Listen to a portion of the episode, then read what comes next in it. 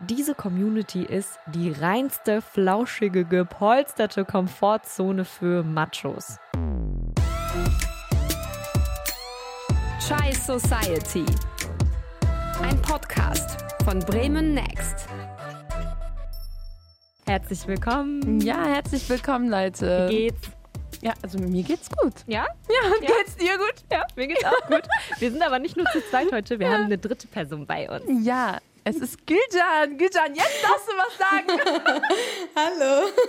Oh, voll lieb, dass ich mit dabei sein darf. Ey, Gülcan, Voll danke. lieb, dass du dabei bist. Ja, das Ja. wollte ich auch sagen. Danke, dass du dabei bist, weil Leute, in diesem Moment, wo wir diese Folgen aufnehmen, hat Gülcan Migräne.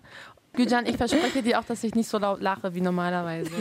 Nein, darfst du. Es ist okay. Ich mache einfach meine Dings ein bisschen leiser, dann ist alles gut. Hauptsache, sie hat uns so auf Stumm, sie redet mit uns, aber sie hört uns einfach nicht mehr. So wie ich, wenn ich mit meiner Mutter rede, so das Telefon ist 20 Meter entfernt. Oh Ich höre sie trotzdem noch. Aber es gibt halt wirklich einen besonderen Grund, warum Gülcan bei dieser Folge bei uns dabei ist. Und zwar sprechen wir heute über ein Thema, was uns sehr, sehr, sehr, sehr doll am Herzen liegt. Auf jeden Fall. Und ähm, ja, du hast die Ehre. Ich gebe dir so einen kleinen Trommelwirbel und du sagst das Thema, okay? Warte. Ah, okay. Feminismus, muslimisch und feministisch, geht das überhaupt klar? Für einige von uns safe, aber für die Mehrheit dieser Gesellschaft ist das ja immer so ein Fragezeichen. Was? Du bist muslimisch, du hast einen Hijab und bist Feministin? Deswegen werdet ihr auch im Laufe der Folge sehr, sehr schnell rausfinden, warum Gülcan dabei ist. Weil wir haben ja schon mal miteinander gesprochen und wir waren uns halt direkt einig, Refi und ich, dass Gülcan unser Vorbild ist. Sie ist Ja. einfach unsere richtige Heldin. Und wir wären gerne in diesem Moment, als wir sie kennengelernt haben, wieder so 15 Jahre alt. Und sie ist einfach unser Vorbild. Auf und uns ist Fall. dann klar geworden, dass das halt voll fehlt, dass sehr, sehr viel eben nicht in der Öffentlichkeit darüber gesprochen wird. Und äh, ja, deswegen wollen wir das heute auf jeden Fall machen. Und klar, also der Fokus liegt ein bisschen auf äh, feministisch und muslimisch, weil wir uns eben alle drei als muslimisch sehen oder uns dazugehörig fühlen. Aber natürlich geht es darum, dass es generell um Feminismus oder Feminismen in, ich sag jetzt mal, konservativeren Kreisen geht. Das heißt, wenn ihr jetzt nicht irgendwie euch selber im Islam zugehörig fühlt, noch nicht abschalten. Es kann trotzdem sein, dass es trotzdem was für euch sein Auf könnte. jeden Fall. Und wir werden auch darüber sprechen, wie Feminismen im Jahr 2020 und noch danach inklusiver sein können. Also auch viel mehr Menschen und Frauen mit einbeziehen können, die sich vielleicht dem Feminismus oder den Feminismen nicht zugehörig gefühlt haben. Aber machen wir doch mal eine kurze Einführung. Gütern, erzähl doch mal, wer bist du? Für diejenigen, die dich vielleicht nicht kennen, ich glaube nicht, dass es irgendjemanden gibt, der uns hört und dich nicht kennt. Und wenn, dann shame on you. Hier ist Gülcan. Ja, vielen Dank für die wunderbare Einleitung. Also ich bin 30 Jahre alt, äh, studiere Medizin im siebten Semester an der Charité. Und vor meinem Medizinstudium habe ich eine Ausbildung zur operationstechnischen Assistentin absolviert. Und äh, ich habe türkischstämmige Eltern, fühle mich aber sehr deutsch und ich sage auch immer, dass ich aus Hamburg komme. Und ähm, ja, ich habe vier weitere Schwestern, bin das zweite von fünf Kindern. Und ich bin in einer sehr kulturellen, äh, türkisch geprägten Familie aufgewachsen, aber habe relativ früh gemerkt, dass so die Tradition, die meine Eltern uns beibringen wollten, sich nicht so wirklich mit denen verständigen konnten, was ich so von der deutschen Kultur gelernt habe. Und deswegen war ich so ein kleiner Rebell. Wir haben dich ja kennengelernt bei der Folge von der kanakischen Welle über Sexismus und das war auch der Grund, warum du für Soraya und mich unsere persönliche Heldin warst, weil das waren so Kleinigkeiten für andere vielleicht, wie du dir deine Freiheiten sozusagen erkämpft hast oder wie du das Mindset deiner Eltern verändert hast. Also es ist auf jeden Fall schwer und tatsächlich muss man auch viel einstecken. Es ist auf jeden Fall nicht einfach und die meisten haben halt auch Angst, dass die Eltern mit einem nicht reden oder abstoßen oder so. Aber ich denke mir immer so, deine Eltern werden immer dich aufnehmen und das Allerwichtigste ist, dass man erstmal so ein richtig gutes Vertrauens, eine richtig gute Vertrauensbasis aufbaut zu seinen Eltern. Und ich habe meinen Eltern auch beigebracht, wenn ich vorhabe, Alkohol zu trinken oder Party zu machen oder zu rauchen, dann muss ich nicht tausende Kilometer wegfahren, um das zu machen. Ich kann es auch einfach nach der Schule machen. Ich, kann's auch, ich kann auch die Schule schwänzen und das irgendwo machen und das würden sie nicht einmal mitbekommen. Ja, Und als ich das dann meinen Eltern gesagt habe, dann waren sie so richtig schockiert und meinten, also dann haben sie gar nichts mehr gesagt, weil dann meinte ich, wenn ich sowas vorhabe, dann mache ich das auch hier in der Nähe, weil falls was passiert, dass sie dann da sind. ja, ja. Aber ähm, die Dinge, die du jetzt gerade erzählt hast, Gülcan, ne? also diese kleinen Dinge, wie du versucht hast, deine Eltern ein bisschen umzu, ähm, umzuerziehen, die haben ja einen krassen feministisch angehauchten Charakter. Würdest du dich denn als Feministin bezeichnen oder denkst du eher so, nee, ich bin auf gar keinen Fall Feministin so? Mm, also ich weiß ja, dass Feminismus irgendwie äh, in der heutigen Gesellschaft auch ein bisschen negativ verankert ist, aber ich weiß nicht mal warum, weil für mich ist es einfach nur eine Richtung einer Frauenbewegung äh, und und Feminismus ist ja sozusagen ein System, was von den Grundbedürfnissen der Frauen ausgeht. Und ähm, natürlich bin ich irgendwo schon feministisch. Also ich lege eher mehr Wert darauf zu sagen, dass ich eher emanzipiert bin und auf Emanzipation extrem viel Wert lege. Mhm. Und auf der anderen Seite, also ich brauche zum Beispiel schon irgendwie einen Mann, einen Freund, um tatsächlich sagen zu können, dass ich voll glücklich bin, weil ich weiß halt, äh, es gibt halt so Dinge, die äh, kann, kann nur mir ein Mann geben. Also in meinem Fall jetzt, wahrscheinlich bei anderen Leuten auch eine Frau, es ist ja egal. Aber ähm, es gibt so gewisse Dinge, die ich tatsächlich so an Männern mag Mhm. Und, äh, und ich habe mir sehr viel auch, diese positiven Sachen habe ich mir von denen angeeignet. Mhm. Und zwar einfach dieses ähm, Blöffen, von sich aus überzeugt sein und Dinge auch machen, obwohl sie keine Ahnung davon haben. Mhm. Und das ist jetzt keine Kritik an die Männer, sondern das, mhm. das begeistert mich, weil eine Frau, wenn sie irgendwie ähm, so von zehn Eigenschaften neun richtig, richtig gute hat, ja, für ein Bewerbungsgespräch zum Beispiel, bewirbt sie sich nicht, weil sie denkt, dass diese eine Eigenschaft habe ich nicht. Ja. Während aber ein Mann irgendwie von den zehn Punkten, die aufgezählt werden, denkt, oh ja, ich habe drei auf jeden Fall, komm, der Job ist safe. Mhm. Und dieses Selbstbewusstsein, das, das habe ich tatsächlich so von den Männern mir abgeguckt und dachte mir, äh, das ist richtig nice. Also ich finde schon, dass Feminismus äh, ein, wichtigen, ein wichtiger Begriff in unserer Gesellschaft ist, weil eine Frau muss nicht am Herd stehen. Eine Frau kann auch eine Bank leiten. Eine Frau kann auch wie Angela Merkel seit 16 Jahren eine Bundesregierung äh, führen. Mhm. Und ähm, es ist auf jeden Fall wichtig, dass eine Frau ihre Stärken kennen sollte und wissen sollte, was sie mag und äh, das ausbauen können und sagen können, ich kann auch unabhängig von einem Partner leben. Und in der Hinsicht muss es jetzt nicht unbedingt ein Mann sein, aber viel wichtiger ist, dass man sozusagen diese Selbstständigkeit im richtigen Zeitpunkt seines Lebens erreicht und somit sein Selbstbewusstsein aufbaut und seine Unabhängigkeit sozusagen nochmal unterstreicht. Das ist voll wichtig. Vor allem, weil man ja auch von seinem Partner so unfassbar viel lernen kann. Ich musste gerade richtig ja. lachen, als du das gesagt hast mit diesen Eigenschaften, wenn man sich auf einen Job bewirbt, mhm. weil einfach mein Mann genau seit letzter Woche eine neue Stelle hat. Na. Und er hat eine Ausbildung im handwerklichen Bereich gemacht, okay? Also er hat einfach Mechatroniker gelernt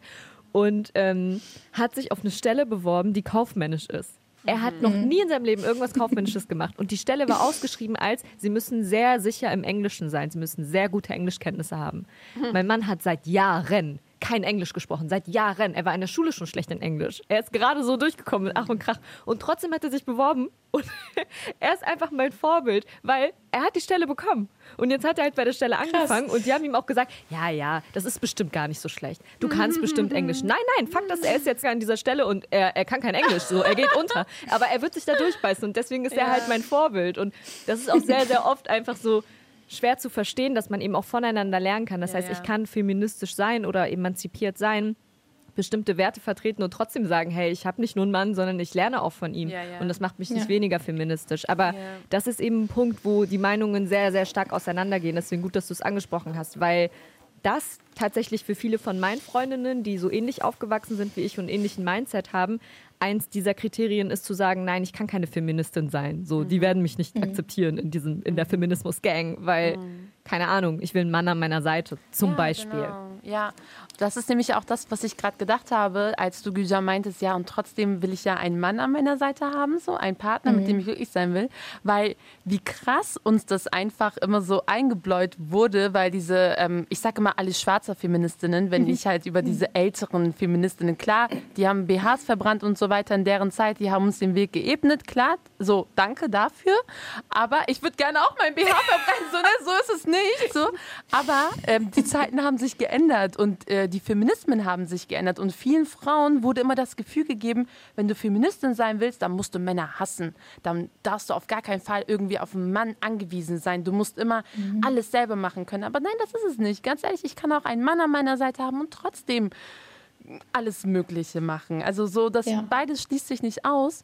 Und ähm, irgendwie führt das ja auch gerade dazu, warum so viele Frauen, so viele junge Frauen sich von dem Begriff Feminismus oder Feminismen so entfernen, weil uns mhm. irgendwie immer so ähm, Bilder irgendwie suggeriert wurden, wir dürfen uns unsere Beine nicht rasieren, unsere Achseln nicht rasieren. Wir dürfen nicht Männer mögen. Wir dürfen keine Kinder haben wollen. Wir dürfen nicht kochen wollen, weil dann sind wir alle keine Feministinnen. Und das hat halt sehr mhm. viele junge Frauen abgeschreckt. Und ich glaube auch sehr viele junge Frauen aus unserer Kultur. Genau. Und ich glaube auch generell, BPOCs fühlen ja. sich sehr, sehr oft oder viele, viele BPOC-Frauen fühlen sich einfach nicht von diesem, ich sag jetzt mal ganz vorsichtig, weißen Feminismus abgeholt, weil einfach mhm. der Begriff an und für sich ja nichts darüber sagt, aber die Leute, die ihn ausleben. Und genau ja. wie du sagst, es stellt sich natürlich niemand hin. Keine Feministin stellt sich hin und sagt, um Feministin zu sein, darfst du dir nicht mehr die Achseln rasieren. Das sagt ja keiner. Ja. Aber man lernt natürlich aus dem, was man dann so miterlebt und auch in der Öffentlichkeit und in den Medien sieht. Ja. Und gerade deswegen ist es halt auch so wichtig, dass es eben Vorbilder gibt in den Medien, die ähm, ja vielleicht aussehen wie wir, genau das gleiche machen wie wir, so aufgewachsen sind wie wir und trotzdem sagen, hey, ich, ich bin feministisch oder ich setze mich dafür ein, dass auf die Bedürfnisse der Frauen auch angegangen wird. Ja, ich habe mhm. mal so eine Sache erlebt. Ich glaube, Soraya, die habe ich das auch schon mal erzählt. Ja. Ähm, ich habe mich ja eigentlich sehr früh schon als Feministin gesehen, aber als ich ähm, also nicht nur in den Medien, sondern auch in meinem Umkreis. Ich hatte mal so eine Arbeitskollegin, zu der ich mal meinte, ja, ich bin ja auch feministisch. Und dann hat sie mich so angeguckt und meinte dann so, du? Und ich so, ja, warum? Und ich bin halt so, ich laufe gerne mit so roten Lippen rum und meinen Kreolen und dann so, weißt du, ich habe mich damals auch mehr geschminkt und ähm, sie war halt ähm, white, also sie war halt eine ähm, ältere deutsche Frau und ich war damals Anfang 20 irgendwie und ich meinte so, ja, na mhm. klar, warum nicht? Und sie meinte, ja, aber du bist doch türkisch. So. Und ich so, okay. What the fuck? Okay. Ah. Aber ich habe in dem Moment dann auch versucht, ihr zu erklären, ey, du weißt, in, der, in dem Land, wo meine Eltern herkommen, in der Türkei, gibt es auch richtig viele Feministinnen. Duygu Aslan ist zum Beispiel so ein Name. Sie hat so viele feministische Bücher geschrieben. Gar nicht meins, aber es gibt da Feministinnen. Und ich glaube, nicht nur das in den Medien, sondern auch, wie du in deiner Umgebung behandelt wirst, führt dich dann auch tatsächlich ein bisschen davon weg. Total. Aber vor allem, mhm. ich glaube, ich weiß jetzt nicht, welche Frau das war. Nicht, aber nicht, nicht, nicht, von Radio Bremen. Also wenn irgendjemand von Radio Bremen zuhört, Leute, keiner von euch, keine Sorge. Ihr könnt alle wieder aufmachen. ja, genau. Nein, aber also es ist ja trotzdem so, dass sie in dem Moment ja auch das so gar nicht... Ähm, gar nicht auf den Islam gemünzt hat, sondern eher so auf, du bist Türkin. Genau. So. Mhm. So als würde die komplette Türkei dafür stehen ja. für ähm, die Unterdrückung der Frau. Das ist ja, ja immer so, dass ich liebe das. Ich liebe es, wenn ich das mhm. höre. Dass ich kriege einfach ja. einen richtigen Würgereiz dann. Ja. es ist so schlimm, es macht mich echt richtig traurig und wütend gleichzeitig. Aber das ist es. Also ich glaube, deswegen sehen auch sehr viele mh, mm, weiße Feministinnen direkt eine unterdrückte Frau, wenn sie eine Frau mit Kopftuch zum Beispiel sehen. Ja. Und da hört dann wieder unser Erfahrungswert auf, genau. weil ich und ich tragen kein Kopftuch, da können wir wieder auch nur von außen sagen. Aber Gülcan, wie ist das bei dir? Hast du irgendwelche Momente erlebt als ja bedeckte Frau? Darf man bedeckte Frau sagen? Klingt das komisch? Ich Nö, bei uns sagt man das so, Hijab ja. ist bedeckt. So. Ja, bei uns sagt man auch Kappelle. Ja, okay, also du, ja. du, bedeckte Frau. Genau. ja, wie, hast du da irgendwelche Erfahrungen gemacht oder so? Ja, sogar, ich habe sogar ähm, eine kleine Geschichte dazu. Mhm. Das ist mir gerade so zufällig eingefallen. Ähm, also ich hatte ja euch gesagt, dass ich ja im OP früher als OP-Schwester sehr viel gearbeitet habe. Genau. Und da trägt man ja eine OP-Haube. Und ja. zwar kein Kopftuch, sondern eine Haube. Und dann weiß man halt nicht, ja, wer sieht denn wie aus. Ne? Jeder hat so grüne Klamotten an, jeder trägt das Gleiche, also von Oberarzt bis Putzfrau, wir, sie, wir ziehen alle die gleichen Sachen an. Mhm.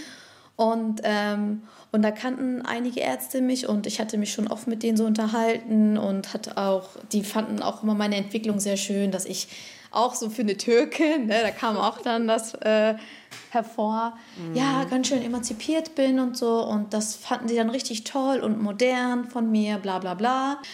Nach einem Jahr hat dann der, der eine Oberarzt, der mich tatsächlich da gelobt hatte für meine, für meine Emanzipation, für meine Selbstständigkeit, hat er mich in der Mensa gesehen, mhm. hat dann dieses äh, Tablett so fallen lassen oh. und meinte, Gülcan, nicht dein Ernst. Oh, nee. Ich dachte erstmal, was ist passiert? Habe ich irgendwas vergessen oder so? Ich meinte, ist alles okay? Wie, du trägst Kopftuch? Das hätte ich jetzt von dir nicht erwartet. Es war nicht nur enttäuschend, es war so, er war erschüttert. Er war extrem erschüttert. Und das Lustige ist, nachdem äh, wir uns in der Mensa getroffen hatten, äh, haben wir uns dann im OP wieder gesehen und ich musste dann ähm, in den OP-Saal gehen, wo er gearbeitet hat. Und dann, ähm, das war so lustig, weil dann meinte, er ist dann immer, also er hat operiert, mhm. hat sich dann, hat, ist er, hat dann immer so liegen gelassen, seine Instrumente, hat mich, er hat sich zu mir umgedreht und meinte, also ich kann es immer noch nicht glauben, ne? Und ich dachte irgendwann so, ey, willst du mich verarschen oder was ist eigentlich so dein Problem? Und dann meinte er noch irgendwann zu ihm, ja, sie, ja, ich meinte dann zu ihm, ja, du gehst schon ein bisschen jetzt weit, ne? Ich find's nicht mehr lustig.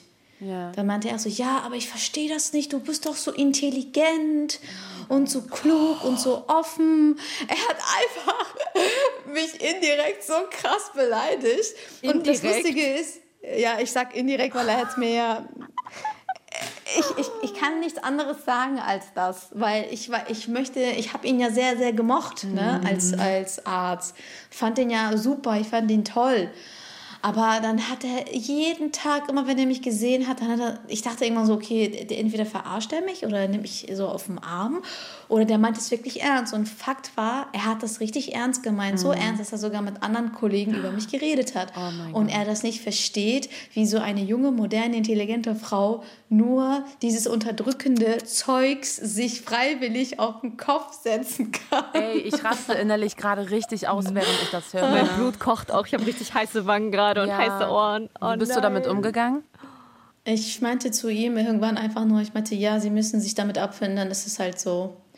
Und dann habe ich, ähm, ich habe das nicht mehr so, ich hab's, wisst ihr, wenn du das, wenn ihr das so oft in euer Leben hört, dass euer Kopftuch irgendwie eine Unterdrückung ist, ein Zeichen einer Unterdrückung, ein Symbol einer Unterdrückung oder abgesehen davon weiß ich nicht mal, was es bedeutet, unterdrückt zu werden. Also ich meine es wortwörtlich, ich habe keine Ahnung, was das bedeutet, mhm. dass man mich unterdrückt, weil mich hat noch nie in meinem Leben nicht mal mein Vater unterdrückt. Also ähm, ich, ich wusste immer nie, was sie damit meinen, weil ich mir dann dachte, alle Frauen in meinem Umfeld, die ihr Kopftuch getragen haben, haben es aus freien Stücken gemacht.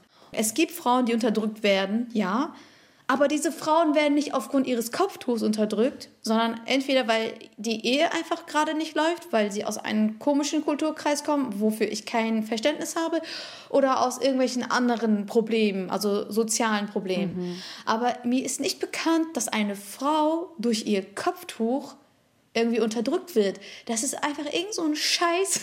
Mhm. Ich sage das immer wieder. Es wurde medial irgendeine ein Bild einer muslimischen Frau gemalt und da werden jetzt alle Frauen reingedrängt. Und selbstverständlich kann ich heute immer noch stehen und sagen, hey Leute, ich bin die Hardcore, unabhängige, ja. nicht unterdrückte, selbstbestimmte, emanzipierte Frau, die ihr in euer Leben sehen könnt. Wisst ihr auch warum? Weil ich so viel getan habe, was gegen meine Kultur sprach, was gegen meine Erziehung sprach. Und ich habe wirklich das gemacht, was ich persönlich wollte und was nicht andere Menschen von mir wollten.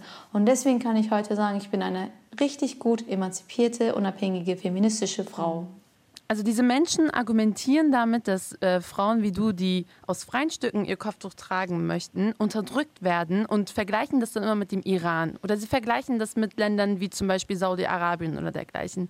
Und du hast gerade auf eine sehr schöne Art und Weise gesagt, dass die meisten Frauen in Deutschland, die ihr Kopftuch tragen, das sind alles Frauen, die das von alleine machen wollen, weil in Deutschland ein Kopftuch zu tragen eine Sache von Freiheit ist. Also du musst dir 50.000 Mal erstmal überlegen, möchte ich vielleicht mein Leben lang arbeitslos bleiben, weil viele Frauen, die ihr Kopftuch tragen aus freien Stücken, sind in Deutschland meistens dazu genötigt, nicht richtig studieren zu können, weil wenn du dein Lehramtsstudium machst mit Kopftuch, musst du dir am Ende deines Studiums überlegen, hm, wenn ich arbeiten möchte und eine selbstständige, emanzipierte Frau sein möchte, muss ich wahrscheinlich mein Kopftuch abnehmen, weil ich werde ja keinen Job finden.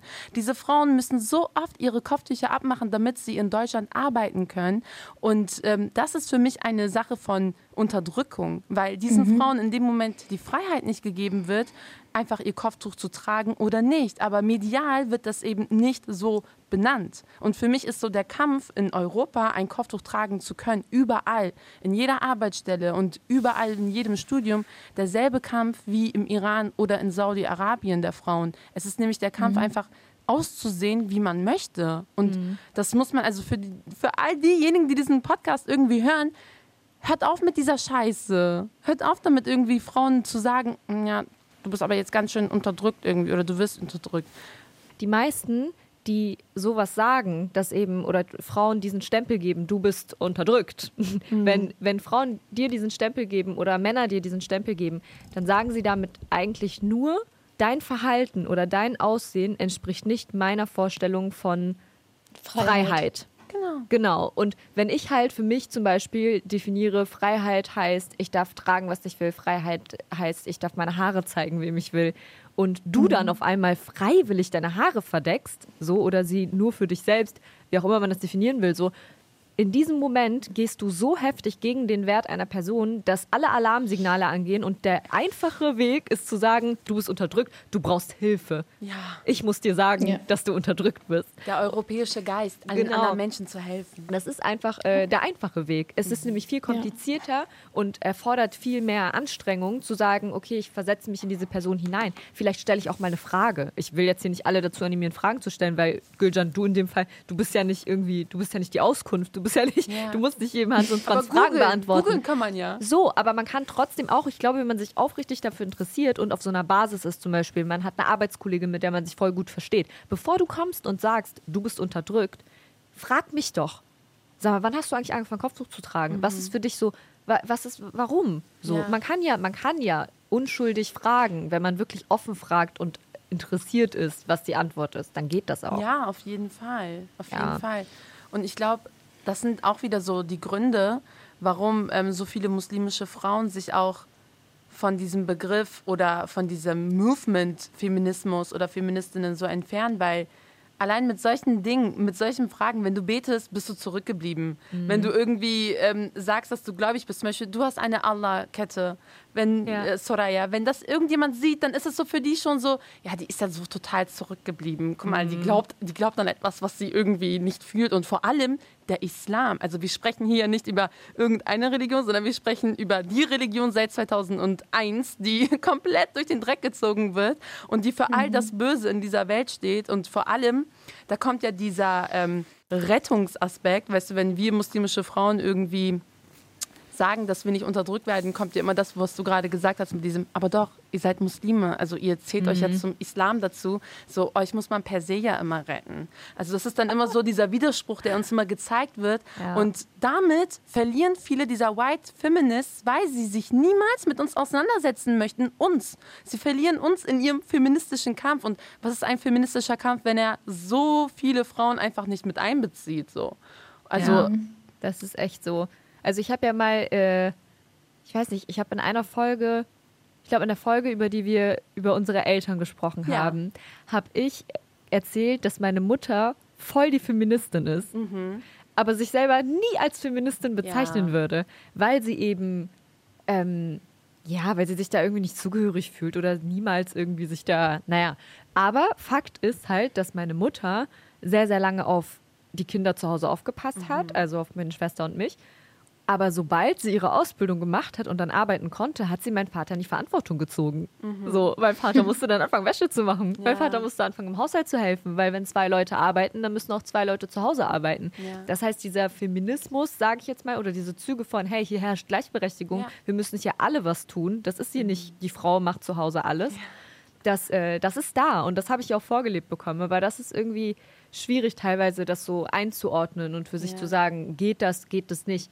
Vor allem, wenn es halt um Islam geht. Das ist yeah. mal ein bisschen schwierig. Mhm. Aber ich glaube, jeder, ich weiß nicht, wie es bei euch war, aber jeder, jeder, der schon mal bei mir war und jeder, der schon mal bei anderen muslimischeren Familien war, weiß, die Frauen also das ist ein Matriarchat. Yes. Das hey. ist kein Patriarchat. Da ist nicht der Vater, der da sitzt und sagt, du darfst nicht raus. Also natürlich, es gibt bestimmt, es gibt, Ausnahmen bestätigen immer die Regeln. Aber ja. bei mir merkt man das halt auf jeden Fall. Das war immer so. Meine Mutter, wenn sie mir irgendwas verbieten wollte, war es immer so, dein Vater will das nicht. Ja, mm. Dein Vater würde das das Herz brechen. Dein, Vater, dein Vater würde das so enttäuschen. Und am Ende des Tages, so heute lachen wir, heute wohne ich nicht mehr zu Hause, heute rede ich total offen über Dinge, über die wir nicht so offen geredet haben. Und mein Vater immer so, das ist total egal. So, mein, deine Mutter hat mich nie gefragt. Das so, die, die, das System, die haben mich ausgetrickst, die haben mich mein Leben lang ausgetrickst. Meine Mutter war einfach, meine Mutter wollte das nicht. Ja, die haben, aber weißt du, was das Ding ist? Mhm. Einfach die ganze muslimische Welt hat den ganzen Westen ausgetrickst. Ja. Weil bei uns ist das sogar, das, bei uns geht das sogar schon so weit, dass meine Mutter die Bank zu Hause ist. Das heißt, mein Vater, wenn er irgendwie raus möchte, kommt er immer an mit Lebibé. So, ähm, ich wollte noch mal ins Café und sie so, ja, und hast das Geld von gestern ausgegeben? er dann so, ja. Und sie so, ja, Chetin, also, was ist das denn so seit ein paar Tagen? Sie redet einfach genauso mit ihm wie irgendwie mit uns. Und mein Vater aber nach außen hin, natürlich, er wird das niemals zeigen. Ja. So, ne? Und Bauer, wenn du das irgendwann hörst, jetzt weiß die ganze Welt dein Geheimnis. Aber das ist in sehr vielen türkischen Familien zum Beispiel so. Also Ja. es ist Ja. sehr matriarchalisch, weil wir kommen aus einem Kulturkreis, in dessen Buch steht, das Paradies liegt unter den Füßen der Mütter. Richtig. Was erwartest du denn? Amen. Amen. Ja. Das ist einfach so. Aber es wird ja auch sehr, sehr oft einfach Tradition mit Religion verwechselt oder Ja. vermischt oder, oder ja, fehlinterpretiert. Und genau so entsteht sowas. Das Ja. heißt, nur weil viele Familien oder einige Familien das so ausleben, dass der Vater das erste und das letzte Wort hat, die Frau auf den Boden zu gucken hat, ähm, sich nicht anziehen darf, wie sie möchte, bedeutet das nicht, dass das Religion ist. Ja. Das ist einfach die Art und Weise, wie bestimmte Menschen oder bestimmte Familien diese, diesen Glauben auslegen. Safe. Das heißt, es ist definitiv Tradition. Wir sind auch an dieser Stelle wieder, ich sage das immer so gerne, wir sind keine Kulturwissenschaftlerinnen, wir sind keine Theologinnen oder sowas, Ja. aber trotzdem von dem, was ich weiß, ist das nicht Religion. Ja, das ist jeden Fall. Tradition, das ist Auslegung und das ist Kultur. Und Kultur ist wandelbar. Aber wenn wir uns jetzt den Islam angucken und die Religion, von der wir sprechen, müssen wir uns natürlich, da führt kein Weg dran vorbei, dass wir uns den Koran angucken. Ja, auf jeden Und im Fall. Koran steht in fast jeder Seite, fast auf jeder Seite wird von Gleichberechtigung Ja. gesprochen. Fast auf jeder Seite steht immer, dass alles, was auf den, jedes Wort auf Männer und auch auf Frauen zutrifft. Ja. Das heißt, beide Geschlechter werden gleich in die Verantwortung gezogen. Da Ja. gibt es keinen, der Mann darf alles und die Frau nicht. Auch wenn viele Menschen das denken, das ist nicht so. Es Mhm. gibt sogar eine explizite Passage, in der drin steht, dass die Frau nicht zur Hausarbeit gezwungen werden darf. Das habe ich letztens irgendwo gelesen, das wusste ich gar nicht. Direkt aufgeschrieben Ja, und ja, dann Mali, guck mal. Das ist wirklich so, das steht da drin. Das heißt, du darfst deine Frau als Ehemann nicht zwingen, den Mhm. Haushalt zu machen, wenn sie diese Arbeit nicht verrichten möchte. Oh mein Gott. Das ja, ist so süß. das ist einfach so. Ja. Also nein. Kannst du auch noch die Sure sagen und welche ich Dings glaube, das ist? ich werde das googeln und dann einfügen an dieser Stelle. Oder Ja, wir machen so eine Grafik auf cool. Insta. So, Ja, das so ist sie gerade für, alle, für alle Männer, die ihre Frauen unterdrücken wollen. So, nein, so. du hältst dich nicht an die Richtlinien des Korans, wenn du deine Frau unterdrückst und sie dazu zwingst zu bügeln. Du bist einfach nur asozial. Ist so. Aber ähm, wieso, also ich habe noch mal eine kurze Frage an dich jetzt, Giljan. Wieso widerspricht sich zum Beispiel dein, dein Glaube nicht mit ähm, deiner Ideologie des Feminismus zum Beispiel? Warum sie nicht sich widerspricht? Genau. Weil das sagen ja viele, dass Ähm, sich die beiden Mentalitäten widersprechen. Genau. Ja, weil die meisten Leute einfach keine Ahnung äh, vom Islam haben. Erstmal das. Also sie haben ja ihre verzerrte Wahrnehmung über den Islam. Und wenn ich mir so angucke, ich meine, Khadija war jetzt die erste Frau vom Propheten und sie war äh, 15 Jahre alt, älter als er und sie war eine Geschäftsfrau damals zu den Zeiten. Und wenn ich mir dann überlege, er hat sie letzten Endes auch äh, deshalb geheiratet, weil sie halt auch geschäftstüchtig war und weil sie ein bisschen natürlich reicher war als er. Er hat sich ähm, hochgeheiratet. ja, das kann man tatsächlich so sagen. Also es ist so. Oder als der Prophet äh, gelernt hatte, wie man liest, also wie man den Koran liest, der hat er ja auch die Leute unterrichtet und die Frauen saßen auch mit dabei. Ja. Und das ist für mich, weil ich meine, das erste Wort im Islam heißt ja auch Iqra, das heißt lies. So, das heißt, es gilt nicht nur für einen Mann, es gilt auch für eine Frau. Iqra khalaq. So, lies mit dem Namen von Gott und äh, dem, der dich, ähm, äh, ich habe gerade eine Wortfindungsstörung, erschaffen hat. Danke sehr. Und äh, das heißt für mich äh, im Umkehrschluss, heißt, ich soll mein Leben lang sozusagen nach Wissen streben, ich soll mich weiterentwickeln. Und wenn Allah sagt Ikra, dann meint er nicht nur irgendwelche Männer, sondern er meint auch die Frauen. Mhm. Und für mich ist es nun mal wichtig, äh, natürlich ist Feminismus sogar ziemlich gut mit meinem Glauben vereinbar, weil, wie du auch schon vorhin gesagt hast, Soraya, es gibt so Dinge, die muss man äh, als Frau nicht machen, wenn man es nicht machen möchte. Du bist nicht deinem Mann da verpflichtet. Mhm. Aber ich will euch nur sagen, das ist so, das ist der Islam. Es gibt nicht den Islam. Ja. Es gibt aber tatsächlich gibt es in unserer Parallelwelt also das, ist die, die, das sind die Medien, die haben so einen Islam erschaffen und versuchen jetzt einfach nur jeden in die Birne das einzubrennen. Aber Fakt ist einfach nur, das ist nicht der Islam, der von den Muslimen ausgeübt wird und gelebt wird. Weil es ja auch überhaupt gar nicht die Muslime gibt, yeah. sondern weil wir eine Riesenmasse sind. Refi lebt, ja. lebt, ihren, Refi lebt ihren Islam anders aus als ich. Ich denke auch, das Kopftuch wird zwar aus, den, aus der westlichen Sicht auch sehr verzerrt dargestellt. Das Kopftuch wird auch instrumentalisiert und es wird auch innermuslimisch instrumentalisiert. Also die Stellung der Frau wird auch innermuslimisch sehr verzerrt dargestellt, weil die Dinge, die wir hier gerade zu dritt irgendwie nennen und wo wir uns auch komplett einig sind, eben dass der Koran sehr egalitär, sehr gleichstellend ist und auch gleichberechtigend ist und ähm, dass der Koran Frauen eben so viele Freiheiten gibt und der Koran und die äh, Suren, die ehren die Frau. Also unser Prophet nach nach dem wir uns errichten sollen, hat Khadija immer geehrt. Er hat alle seine Frauen geehrt, seine Töchter hat er geehrt. Also es gibt Hadithe, die erzählen, wie sehr er zum Beispiel Fatima geehrt hat. Oder Aisha, wenn sie ihre Tage hatte, wenn sie menstruiert hat, dass er ihr den Rücken gestreichelt hat und alles. So, Süßeste ne? Geschichte einfach aller ja, Zeiten. das ist richtig. Ja. So, heute erzähl das mal irgendwie Murat oder Ahmed und die so, äh, nee, du hast deine Tage. So, ja, okay. Ich komme nächste Woche wieder. Genau. Und ähm, ich glaube, in dem Moment ist es auch einfach wichtig, dass Frauen der Zugang gegeben wird zu zum Beispiel theologischen Schriften. Ich habe an der Uni ja Kulturwissenschaften studiert. Leute, ich bin Kulturwissenschaftlerin. also halb, ne? Aber das, äh, das, was mir so einen richtigen ähm, Sinneswandel irgendwie in Bezug auch auf Feminismen und mir einen ganz neuen Zugang zum Islam oder zu meinem Islam gegeben hat, waren islamische Feministinnen, also Frauen, die sich aus ihrer weiblichen Perspektive an den Koran und an an ja, islamische Gelehrten und Traditionen herangewagt haben. Ein Name, den ich mhm. auf jeden Fall droppe und den ihr auf jeden Fall googeln solltet und auch auf Instagram, wenn wir was dazu liefern, Leute, schaut auf jeden Fall vorbei, ist Lale Bachtiar. Und Lale Bachtiar hat die Sure 434 nochmal komplett neu interpretiert, so wie den Koran. Und den lese ich zum Beispiel, weil dieser Koran tatsächlich ähm, darauf nochmal schaut, eine weibliche Sicht auf die ganzen Suren zu liefern. Und diese Frauen sind eben der Meinung, dass viel von der Religion, von der islamischen Religion von Männern in Machtpositionen ausgenutzt wurde. Weil sehr mhm. oft wird ja auch Frauen zum Beispiel, warum dürfen Frauen am Freitag an dem Gebet zum Beispiel nicht teilnehmen? Also ich weiß, in arabischen Ländern ist es so, aber Frauen, die sind am Freitag nicht dazu gerufen, irgendwie zu kommen und ja. Juma zu machen, weißt du? Warum sollen Frauen in einem winzigen Raum ganz hinten in der Moschee sein, damit auch ja niemand sie sieht?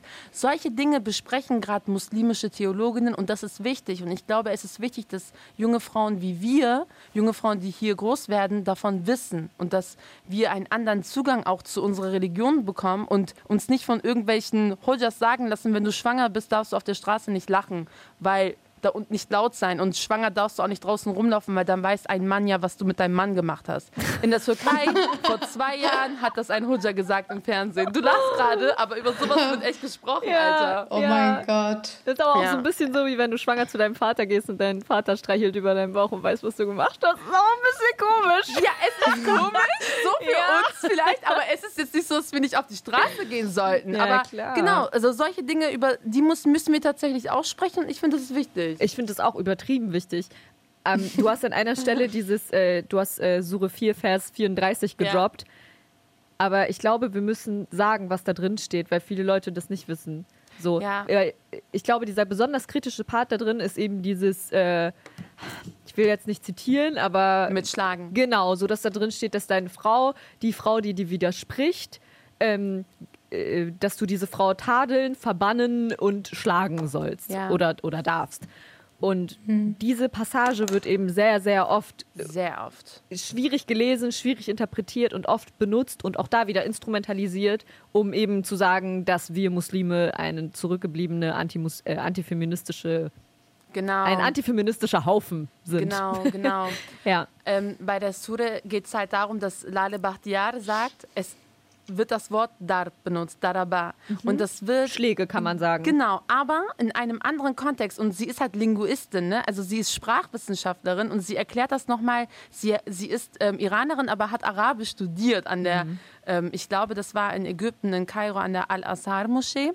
Und ähm, sie sagt in diesem Kontext und in Betrachtung der ganzen Sure und auch in der davor und danach, ist das Wort weggehen. Und sie, also sie argumentiert auch damit, unser Prophet, der sich ja so an den Koran hält, hat noch nie eine seiner Frauen geschlagen. Immer wenn sie sich gestritten haben, ist er weggegangen. Das heißt, wenn da stehen würde, schlag deine Frau, oh Mohammed, würde er das nicht machen? Ja. Er würde das machen. Ein, eine andere Argumentation dazu ist, der Koran, wenn der Koran sagt oder im Koran geschrieben steht, mach dies und jenes, oh du Muslim, dann heißt es auch, mach dies und jenes, oh du Muslima. Und es heißt ja nirgendwo, wenn dein Mann dich aufregt, kannst du ihn kurz schlagen. Aber nur so ganz wenig, aber schlag ihn. Das heißt, warum soll dem Mann dann gesagt werden, schlag die Frau? So. Das ist halt ähm, ihre Art und das hat für mich, für mich als gläubige Muslima, der jahrelang erzählt wurde, du kannst nicht muslimisch sein von meinen kulturellen Leuten, den Türken, den Muslimen und von denen außerhalb, von den westlichen, von den Nicht-Muslimen. Für mich war das wie Balsam für meine Seele, dass ich mir dachte, danke, dass es diese Frauen gibt, die so etwas besprechen. Arabisch, Danke. vor allem Arabisch ist ja so eine, so eine unfassbare Sprache. Ja. Es gibt Wörter, für die gibt es auf Deutsch keine Übersetzung. Und es gibt Wörter, für die gibt es fünf verschiedene Übersetzungen. Ja. Also du, du, alleine, wenn es auch um die Gefühlswelt gibt. Es gibt Ja. so viele verschiedene Formen, ähm, Liebe auszudrücken, Hingabe auszudrücken. Acht Stück habe ich gelesen. Mal. So, es gibt sehr, sehr viele verschiedene Begriffe und allein wenn du dir dann, wenn du dir das anguckst, Ja. Wie kannst du dann, wie kannst du es wagen, eine Passage so einfach und plump zu übersetzen Ja. und die dann auch noch zu benutzen? Ja. Also es funktioniert so nicht, so, so funktioniert es nicht. Wenn du den Koran lesen willst, verstehen willst, deuten willst, das sagen ja auch immer sehr, sehr viele Leute, dann musst du ihn auf Arabisch lesen. Und das ist immer Mhm. so voll die Riesenbarriere, weil eben sogar viele von uns, die Arabisch sprechen, so ich bin eine davon, nicht fließend Koran lesen können, Mhm. Ja. weil es sehr, sehr schwer ist. Es ist eine Riesenhürde. Aber es wird allen empfohlen. Und warum wird es empfohlen? Um so etwas zu vermeiden, damit du es selber durch deine Augen, durch deine Gedanken liest und Ja. interpretierst. Weil, wie Gülcan vorhin gesagt hat und der Koran das vorhin auch gesagt hat, lies. Ja. So, du musst lesen. Ist so. Das Ja. ist also auf jeden Fall, auf jeden Fall. Das würde ich auch jedem raten. Ähm, Ja. ja. Wir haben ja viel über Islam und so gesprochen, Genau. aber wir sind ja trotzdem kein Muslim-Podcast. Ja, Und deswegen äh, wollen wir auch sehr, sehr, ähm, ist uns auch wichtig, über die Kenneck-Community zu sprechen. Und wenn man darüber redet und über Feminismus, dann wird sehr, sehr schnell deutlich, dass viele, viele Kennecks fast allergisch auf das Wort Ja, feministisch reagieren. ja. Ja. Und Aber meinst du denn damit die Männer oder die Frauen? In meinem Umkreis sehr viele Männer. In meinem Umkreis gibt es sehr, sehr viele Kenneck-Männer, die sagen, oh ja, sie ist voll toll und so, sie sieht voll gut aus, sie ist voll intelligent, sie ist, äh, sie ist eigentlich alles, was man sich wünscht, aber haben die Feministin. ja. Und dann direkt alle so, uh, und alle im Freundeskreis so, uh, oh nein, so als wäre das so, oh nein, du könntest sie nehmen, aber sie wird dir Kopfschmerzen bereiten. Ja, es ist so. Hast du sowas nicht schon mal auch erlebt, dass du irgendwie so bei D4, du bist ja sehr, sehr feministisch und Ja. trotzdem sehr, sehr Kenneck. Ähm, ich, ich, ich verbinde beides. Und ähm, ich habe das immer erlebt, aber ich habe das auch von beiden Geschlechtern erlebt. Bei Männern war das halt immer so, ich habe halt ähm, zum Beispiel der Freund meiner Freundin sagt immer zu ihr, wenn sie sowas sagt wie, ja, Schatz, pack dir doch die Pizza selber jetzt in den Ofen, ne? Er sagt, okay, du warst schon wieder letztens mit Refi, ne? Wegen so Kleinigkeiten, wo ich ihn so anrufe und sage so, ey, bist du eigentlich komplett gestört? So? Und ähm, auch so bei anderen Dingen, dass sie dann zum Beispiel so, als ich damals Single war, meinten die dann, ja, also ich würde dich ja mit ihm äh, verkuppeln, aber du bist zu feministisch für ihn. Wo ich mir so dachte, okay, das ist auf jeden Fall schon mal ein guter Richtwert, weil da habe ich gar keinen Bock. Kein verschwendetes Date. Genau, auf Ja. jeden Fall. Und ähm, aber ich habe jetzt zum Glück jemanden, der selber sehr feministisch ist und ja, das ist sehr gut. Ja, Ich freue mich Gott sehr sei- für dich. Dankeschön, Gott sei gedankt, ehrlich. Toller Typ. Aber ähm, ich habe auch tatsächlich, und das hat mein Herz viel mehr gebrochen, von Frauen. Ich habe sehr Mhm. oft immer von Frauen gehört, Rifie, wenn du einen Mann finden willst, mach mal ein bisschen weniger. Sag mal nicht so intelligent. Also, Mhm. Sag nicht immer alles, was du denkst. Genau, weil Männer mögen das nicht. Männer Ja. mögen das nicht. Aber wie war das denn bei dir, Gülcan? Hast du schon mal solche Ich Erfahrungen schwöre, du sprichst mir einfach gerade einfach aus der Seele. Ich nick gerade die ganze Zeit, du siehst es nur nicht. Also ich spür's. nicke. Bei jedem Satz, was du gesagt hast, habe ich gerade nur genickt. Ich musste einfach nur lachen. Es ist eins zu eins das Gleiche. Einmal hat sogar mein Vater gesagt, ich glaube, du hast zu lange studiert. Oh, ich kenne dich auch, Mama. Ja, du hast zu lange in der Bibliothek abgehakt. Ja. Und irgendwie, irgendwann, irgendwann dachte ich einfach, also meine Mutter hat wirklich eins zu eins die Sachen gesagt, die du auch aufgezählt hast, Refir. Und sie meinte auch so, ja, wenn du später jemanden kennenlernen willst, dann musst du einen Satz weniger reden, weil das ist die, das ist äh, der Schlüssel der ewigen Ehe, bla bla bla. Und ich dachte so, hm, okay. Also meine Mutter weiß ja, wovon sie redet und schließlich hat sie es ja jahrelang so gemacht. Und ähm, ja, ich denke mir dann einfach nur, ich habe keinen Bock, mich äh, so dumm darzustellen, nur damit ich dann einen Typen abkriege. Ich habe dazu auch eine richtig lustige Story. Nee, hau raus. Also ich habe mal so einen äh, Typen gedatet und ich hatte ihm damals, also das war eher so über Freunde eigentlich, eher schon richtig lange her, ich glaube sieben, acht Jahre her. Und das Ding ist, ich habe ihm gesagt, dass ich im Dönerladen von meinem Onkel arbeite. Aha. Ich habe ihm nicht gesagt, dass ich im OP arbeite. Und er war, ich glaube, ähm, Kauf, Kaufmann oder so, irgendwie sowas. Ich weiß, irgendwas mit im Büro, Bü ich glaube Bürokaufmann oder so. Okay, auf jeden Fall haben wir uns getroffen, bla bla bla. Wir reden die ganze Zeit. Dann fragt er mich, ja, was machst du so alles? Wie ist dein Tag? Ich sag, ja, ich schneide den Döner, frag den Leuten, was für eine Soße sie wollen und so. Meinte, ja, interessant. Und dann haben wir noch ein bisschen so über politische Sachen geredet und so hier ein bisschen da. Und er sagt so, hm, dafür, dass du äh, als Dönerfrau arbeitest, bist du ganz schön intelligent. Ich meinte, ja, weißt du, der Job als Dönerfachfrau Angestellte ist halt sehr anspruchsvoll. Geil. Und irgendwann hat er mich so angeguckt, da meinte ich zu ihm, weißt du was, für einen Bürokaufmann bist du ganz schön blöd eigentlich, ne? Und er guckte mich so an und ich meinte so, pass mal auf, Junge. Und dann habe ich ihm gesagt, was ich bin und was ich vorhabe. Und dann, er saß nur da, ich meinte, ich habe meine Rechnung schon selber bezahlt, dann bin ich aufgestanden und bin gegangen. Heftig. Aber Das weil es mir krass. einfach, ich fand es einfach krass, wie er mich behandelt hat. Also er, er, er wollte mich abservieren, nachdem er erfahren hat, dass ich halt äh, OP-Schwester bin und Medizin studieren will, dass ich ein Auslandssemester machen will, weil ich habe das ja ihm erzählt und er fand das richtig, richtig scheiße von mir. Er fand das richtig scheiße, weil er so seine Minderwertigkeitskomplexe bekommen hat. Ja. Das geht nicht in meinen dann- Kopf rein. Aber es ist leider so. Also, und leider waren es bis jetzt auch immer nur so Menschen mit Migrationshintergrund, die so drauf waren. Das muss man jetzt auch hier an dieser Stelle sagen. Ausrufezeichen. Klar, man muss ja auch kritisch Ähm, seiner eigenen Community gegenüber so. sein. Dafür ja. gibt es ja auch den Podcast, ne? Ja. Also. Ja. ja, und irgendwann dachte ich mir so, okay, ich muss tatsächlich irgendwie so eine Strategie herausfinden. Tatsächlich war das so, wenn ich nicht wirklich gesagt habe, was ich vorhabe, dann hatte ich mehr Anfragen. Aber sobald ich dann gesagt habe, was ich vorhabe, was ich machen möchte, dann waren die Männer schon weg, bevor ich überhaupt meine Augen öffnen konnte. ja. Irgendwann habe ich einfach für mich entschieden, Gülcan, was willst du denn mit so einem Typen, der dich nicht tragen kann? Also wisst ihr, was ich meine mit tragen? Also du brauchst auch einen Partner, der, der dich auch so intellektuell befriedigt und Ja. der dich mitentwickelt und du brauchst halt jemanden, der dich, der teilweise natürlich dich befürwortet in den Sachen, die du machen möchtest.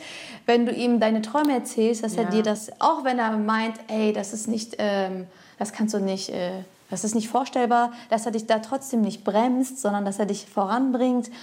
Und, aber du brauchst auch halt auch einen Partner, der sagt, so Mädchen, schalt mal einen Gang runter, du musst auch mal an dich selbst denken. Ja. Weißt echt du? so. Ist In echt der so. Hinsicht dürfen wirklich Partner auch mal so dich runterholen und sagen und dich bremsen, aber nur für dich. Also Ja. die machen das nur nicht, damit sie sich besser fühlen, sondern damit es dir gut geht, weil du denen sehr wertvoll bist. Und das sieht man heutzutage sehr selten, weil die meisten Partner einfach Minderwertigkeitskomplexe haben und äh, dann denken, ich bin meiner Frau nicht genug, nur weil ich eine Ausbildung gemacht habe. Und äh, ja, das ist halt sehr traurig, aber auch in der Hinsicht sage ich nur, es ist nichts Schlimmes, feministisch zu sein. Es ist nichts Schlimmes, dem Mann zu helfen, selbstständig zu sein. Es ist eigentlich was Positives, eigentlich was Schönes. Aber da gebe ich sehr oft auch die Schuld der Mütter, weil es gibt nun mal, in, vor allem in unserer Community, Mütter, die einfach ihre Söhne komplett anders erziehen. Darüber reden wir auf jeden Fall gleich auch nochmal. Aber zu diesem Dating-Ding. Mhm. Ich sag mal so, ich habe schon ein paar Typen kennengelernt, die ein ziemlich veraltetes Frauenbild in ihrem Kopf drin hatten, um es mal vorsichtig zu sagen. Und ich sage ganz klar, bei sowas muss einfach jede für sich wissen, ob man als Partnerin mit so einem Menschen an seiner Seite leben kann oder nicht. Ich meine, es gibt Frauen, die selber einfach voll das traditionelle Rollenbild einer Beziehung in sich drin haben. Und solche Frauen haben oft eben kein Problem damit, mit einem Mann zu leben oder mit einem Mann zusammen zu sein, der solche Tendenzen hat. Und diese Frauen sind auch sehr oft blind für antifeministische oder sogar sexistische Charaktereigenschaften. Und ich prangere das auch gar nicht an. Also ich nehme mir das gar nicht raus in diesem Moment. Aber für mich persönlich war auf jeden Fall klar, mit so jemandem an meiner Seite wird das auf Dauer nichts. Wo wir dann bei meinem Mann wären. Mhm. er ist ja. nämlich, ich glaube, der. Ähm, er ist voll feministisch. Mhm. Er selber würde aber sterben, wenn er wissen würde, dass ich das in diesem Moment hier gesagt habe. Und er würde auch lieber sterben, als sich selber als Feminist zu bezeichnen, weil ich glaube, das würde ihm sehr, sehr viel Downgrade-Punkte bei seinen ganzen Freunden geben. aber mhm. nein, einfach ja. weil ähm, er zum Beispiel immer sagt, seitdem wir uns kennen, wenn wir Kinder haben, bleibe ich zu Hause. Wir teilen uns diese Elternzeit. Wenn du willst, nimm keine. Ich nehme die. Ich mache mhm. das. Er hat von Anfang an gesagt, er will diese, diese Care-Arbeit zu Hause übernehmen. Mhm. Er hat von Anfang an gesagt, dass er das richtig unattraktiv findet, wenn Frauen sagen, ich will nicht arbeiten, ich will einfach nur heiraten. So, dass er das ja. schön findet, wenn eine Frau Ambitionen hat. Dass er es dann mhm. aber vollkommen verstehen kann, wenn die Frau von sich aus sagt, nein, aber jetzt will ich zu Hause bleiben, aber mach erst mal was aus dir. Ja. So, er, mhm. und das ist für mich so, das ist attraktiv. Ja, wenn jemand dir sagt, hab Ambitionen, sei du selbst, leb dich aus und ich unterstütze dich dabei. Ja. Also das ja. ist wirklich sehr, sehr, sehr wichtig. Aber Fall. ansonsten ist es leider halt nach wie vor so, wie ihr auch gesagt habt, dass halt so feministische, ich sag jetzt mal kämpferische Frauen als sehr mhm. anstrengend empfunden werden. Ja, ja das Ist, ist leider so. Aber vielleicht verändert sich das ja. Ja. Ich habe, man versucht inshallah. ja immer, ja, inshallah, man versucht ja immer in der nächsten Generation schon so seinen kleinen ja. Samen zu, wie sagt man das? Man versucht so, ah, das klingt aber falsch, ja. aber ist so. Ja, ja, so, man versucht so ein bisschen schon so Gutes zu tun und ich weiß, dass ich zum Beispiel im Libanon mal vor, oh, vor vielen Jahren zu, ähm, ich war da mit meiner kleinen Cousine und meinen mhm. Tanten und sowas. Und meine kleine Cousine war so richtig so, ich glaube, ihr erstes Wort, was sie gesagt hat, war Nein. sie hat zu allem, egal was, so, hey, gib deiner Tante ein Küsschen. Nein. Iss mal diesen, iss mal Joghurt. Nein. Sie war immer so, nein, nein. Und sie hat halt richtig so Konter gegeben und nicht nur, also natürlich am Anfang mhm. ist es süß, aber irgendwann wurde es auch so, also sie hatte einen Charakter, sie hatte einen mhm. Willen. Und ich habe dann zu ihr gesagt oder zu meiner Tante, oh, Marshallah, aus ihr wird eine richtige Kämpferin. Die wird mhm. sich gar nichts sagen lassen. Und ich habe das wohlwollend gesagt. So, Gott weiß, ich habe das mit so viel Liebe gesagt. Mhm. Und sie hat mich angeguckt, als hätte ich ihre Tochter verflucht. Sie hat so richtig so, sie so, oh Gott, Gott bewahre, wie kannst du sowas sagen? Sie wird nie einen Mann finden. Oh Wieso sagst Gott. du sowas? Du weißt doch noch gar nicht, ob sie kämpferisch wird. Und ich war so, okay, jetzt hältst du deinen Mund, weil hier, du hast eine Grenze überschritten, du mhm. musst dein Maul halten. Ja, ja. Ja, ja schwierig. Krass, ne? mhm. Sehr schwierig. Ja. Ähm, Deswegen Mütter, also Mütter spielen eine zentrale Rolle. Ja, ja. denke ich auch. Also ja. ich bin da tatsächlich, ähm, ja, ich weiß nicht, so ich denke, gerade in unserer Community, was ich da so erlebt habe, immer wenn ich irgendwie für die Frauen gesprochen habe, habe ich immer den größten Konter von den Frauen bekommen, selber. Ja. Also ich habe das tatsächlich von Männern safe, aber damit rechne ich ja. Also wenn ich dann irgendwie sage, hä, du kannst deiner Frau jetzt auch mal kurz helfen, so, ne, es sind doch deine Socken. Oder, keine Ahnung, mhm. das Kind gehört doch auch dir. Warum bist du dann jeden Abend in der Shisha-Bar? Mhm. Hilf ihr doch. Sie hat doch auch gerade ihr erstes Kind bekommen, so wie du, ne? Dann war es immer so, oh, die vier, jetzt kommst du wieder mit deiner feministischen Art, er ist doch ein Mann. Er denkt nein, da nicht dran. Nein, weißt du? Aber das ist das in unserer Kenner-Community. Das ist so eine richtige flauschige, gepolsterte Komfortzone für Machos. Ja. Das, mhm. das ist leider. Und natürlich daran sind auch Eltern schuld. Ja, genau, ja. weil es wie so ein Teufelskreis ist, ne? Weil ich meine, Mütter spielen einfach gerade in unserem Kulturkreis ja. so den Hauptteil der Erziehung. Das ist ja einfach so, da sind mhm. wir wieder zurück bei diesem Matriarchat, wo unsere Mütter uns einfach nichts erlauben und wir ja, bei genau. ihnen kämpfen müssen. So. Genau. Das heißt, die Mütter spielen die Rolle in der Erziehung und deswegen fruchtet diese Erziehung dann natürlich. Das heißt, wenn wir so über toxische Männlichkeit sprechen, über, über Macho-Gehabe, dann ja, sind natürlich auch mhm. Mütter irgendwie mit Schuld. Aber ich bin immer so vorsichtig, wenn ich das sage, mhm. weil uns hat eine Hörerin geschrieben, die hat ähm, auf Insta bei mehreren Beiträgen kommentiert und ich war sehr froh, weil ich das immer voll schön finde, wenn Leute auch eine komplett andere Meinung haben als ja, wir und uns nicht nur sagen, ja, voll cool, was ihr ja, macht, genau. sondern sagen, nö, ich denke komplett anders und ich liebe das. So, wir sind ja. voll offen für sowas, weil nur so entstehen ja, nur so entsteht ein Diskurs. Aber ähm, in dem Moment fand ich es problematisch, weil es ging, es ging um Jungfräulichkeit. Ja, genau. Da haben wir ja drüber mhm. gesprochen, dass eben, ne, und wir haben uns natürlich auf die weibliche Jungfräulichkeit konzentriert, mhm. weil das mhm. war unser Thema. Mhm. Und äh, diese, diese Hörerin hat uns dann geschrieben, ja, aber ich finde es falsch, dass ihr an keiner Stelle gesagt habt, ähm, Männer müssen eigentlich auch Jungfrau bleiben und so. Gut, konnte ich nachvollziehen den Punkt und dann machte sie aber weiter und sprach dann immer wieder über die Mütter und meinte so, ja, äh, das ist ähm, die komplette Schuld der Mütter, dass halt die Männer so sind, wie sie sind und dass sie denken, sie können sich alles erlauben und bla bla bla. Und es war so sehr viel Shade an Mütter. Und in dem Moment bin ich direkt so in die Defensive gegangen und dachte so, nein, ich muss die Mütter beschützen, weil es, es ist nicht okay, die Schuld nur auf die Mütter zu schieben. Das heißt, du kannst als, keine Ahnung, Kenneck Mitte 20, Mitte 30 nicht sagen, ich bin so, wie ich bin, weil meine Mutter hat mich so erzogen. So, nein.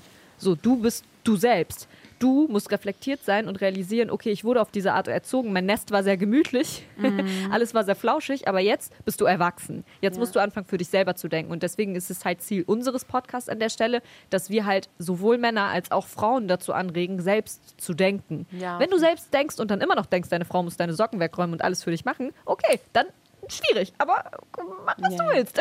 Ja. schwierig. Aber das, man kann nicht, es kann nicht bei den Müttern bleiben. Ja, auf jeden Fall. Also ich verstehe dich. Ich bin da auch, ähm, ich finde das auch kritisch meinerseits irgendwie dann so aus komplett meinen Erfahrungen so wegen einem patriarchalen System die Opfer, die ja eigentlich die Frauen sind, dafür zu schämen. Aber das Ding ist auch, irgendwann muss man da auch ein bisschen aufwachen, weil es ist ja ganz klar, dass wir Frauen oder die Frauen, die auch mir in dem Moment Konter geben oder Gütern in dem Moment Konter geben, weil sie, als sie das meinte, meinte sie, mm, ja. Mhm. Und ähm, dass diese Frauen sozusagen auch die Opfer dieses Patriarchats sind, weil am Ende am Ende kannst du Psychologie dreimal studiert haben und dein Doktor, Doktor, Doktor, Prof haben.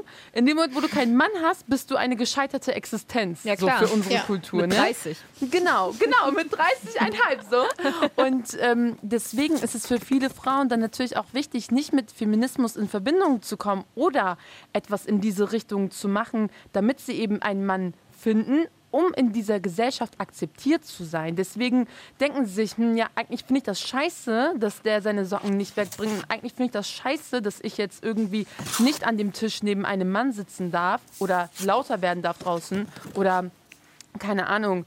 Ähm, ich lügen muss sozusagen wegen ein paar Dingen, so wo warst du eben gerade mäßig, so ne?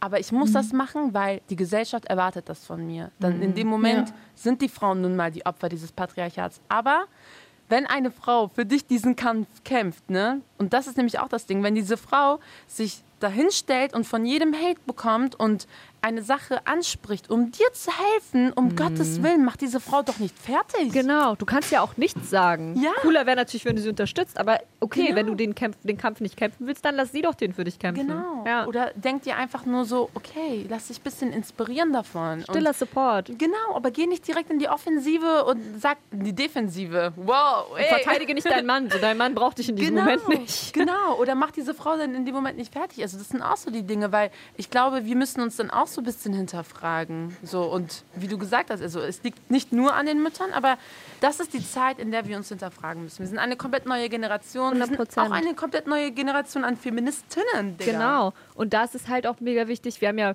du hast ja vorhin drüber gesprochen, dass du zum Beispiel dich voll oft zu mädchenhaft für Feminismus gefühlt hast, weil du mhm. gerne roten Lippenstift trägst ja. und deine Kreolen ja. und äh, weil du Türkin bist, das ja. Gefühl hast, deine Tradition und Kultur widerspricht sich mit dem Feminismus.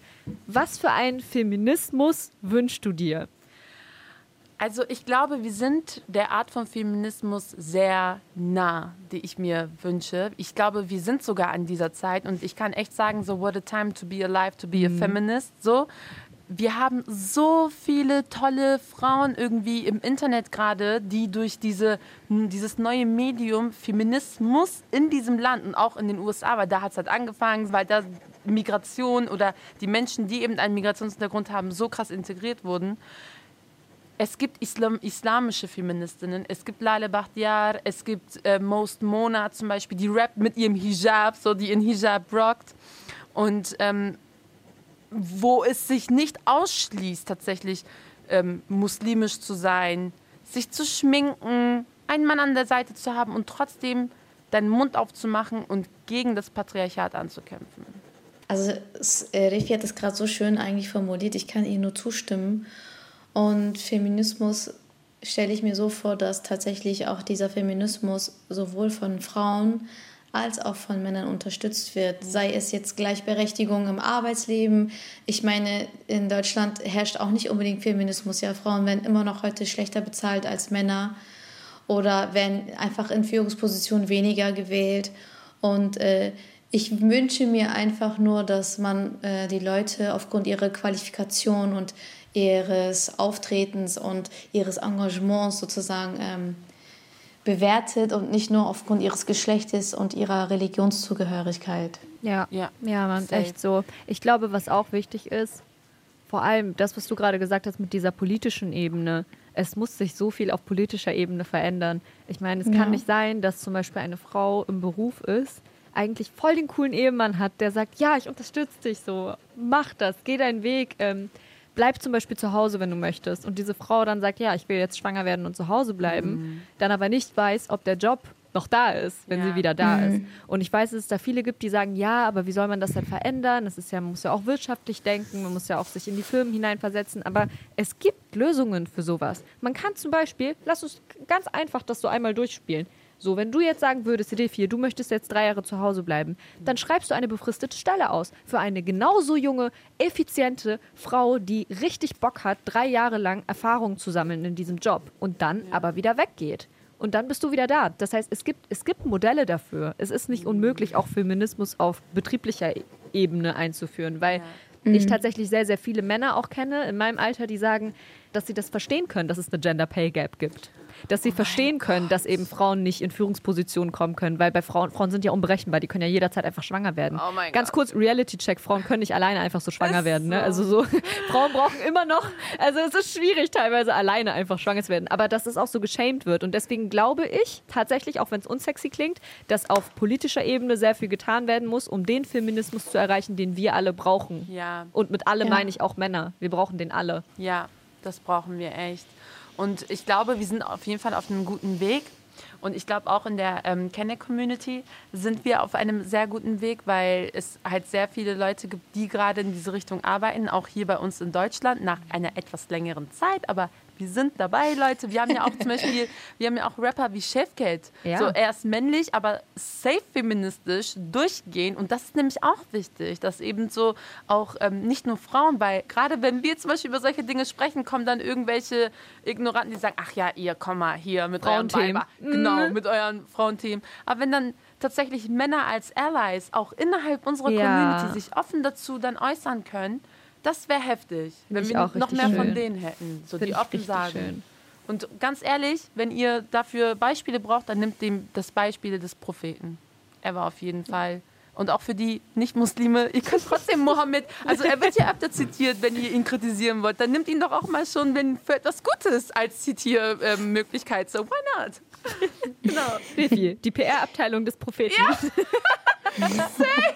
Ich erstelle ihm heute noch einen Instagram-Account, aber wahrscheinlich werde ich dann von irgendwelchen Wahhabiten irgendwie zu Hause aufgesucht, so.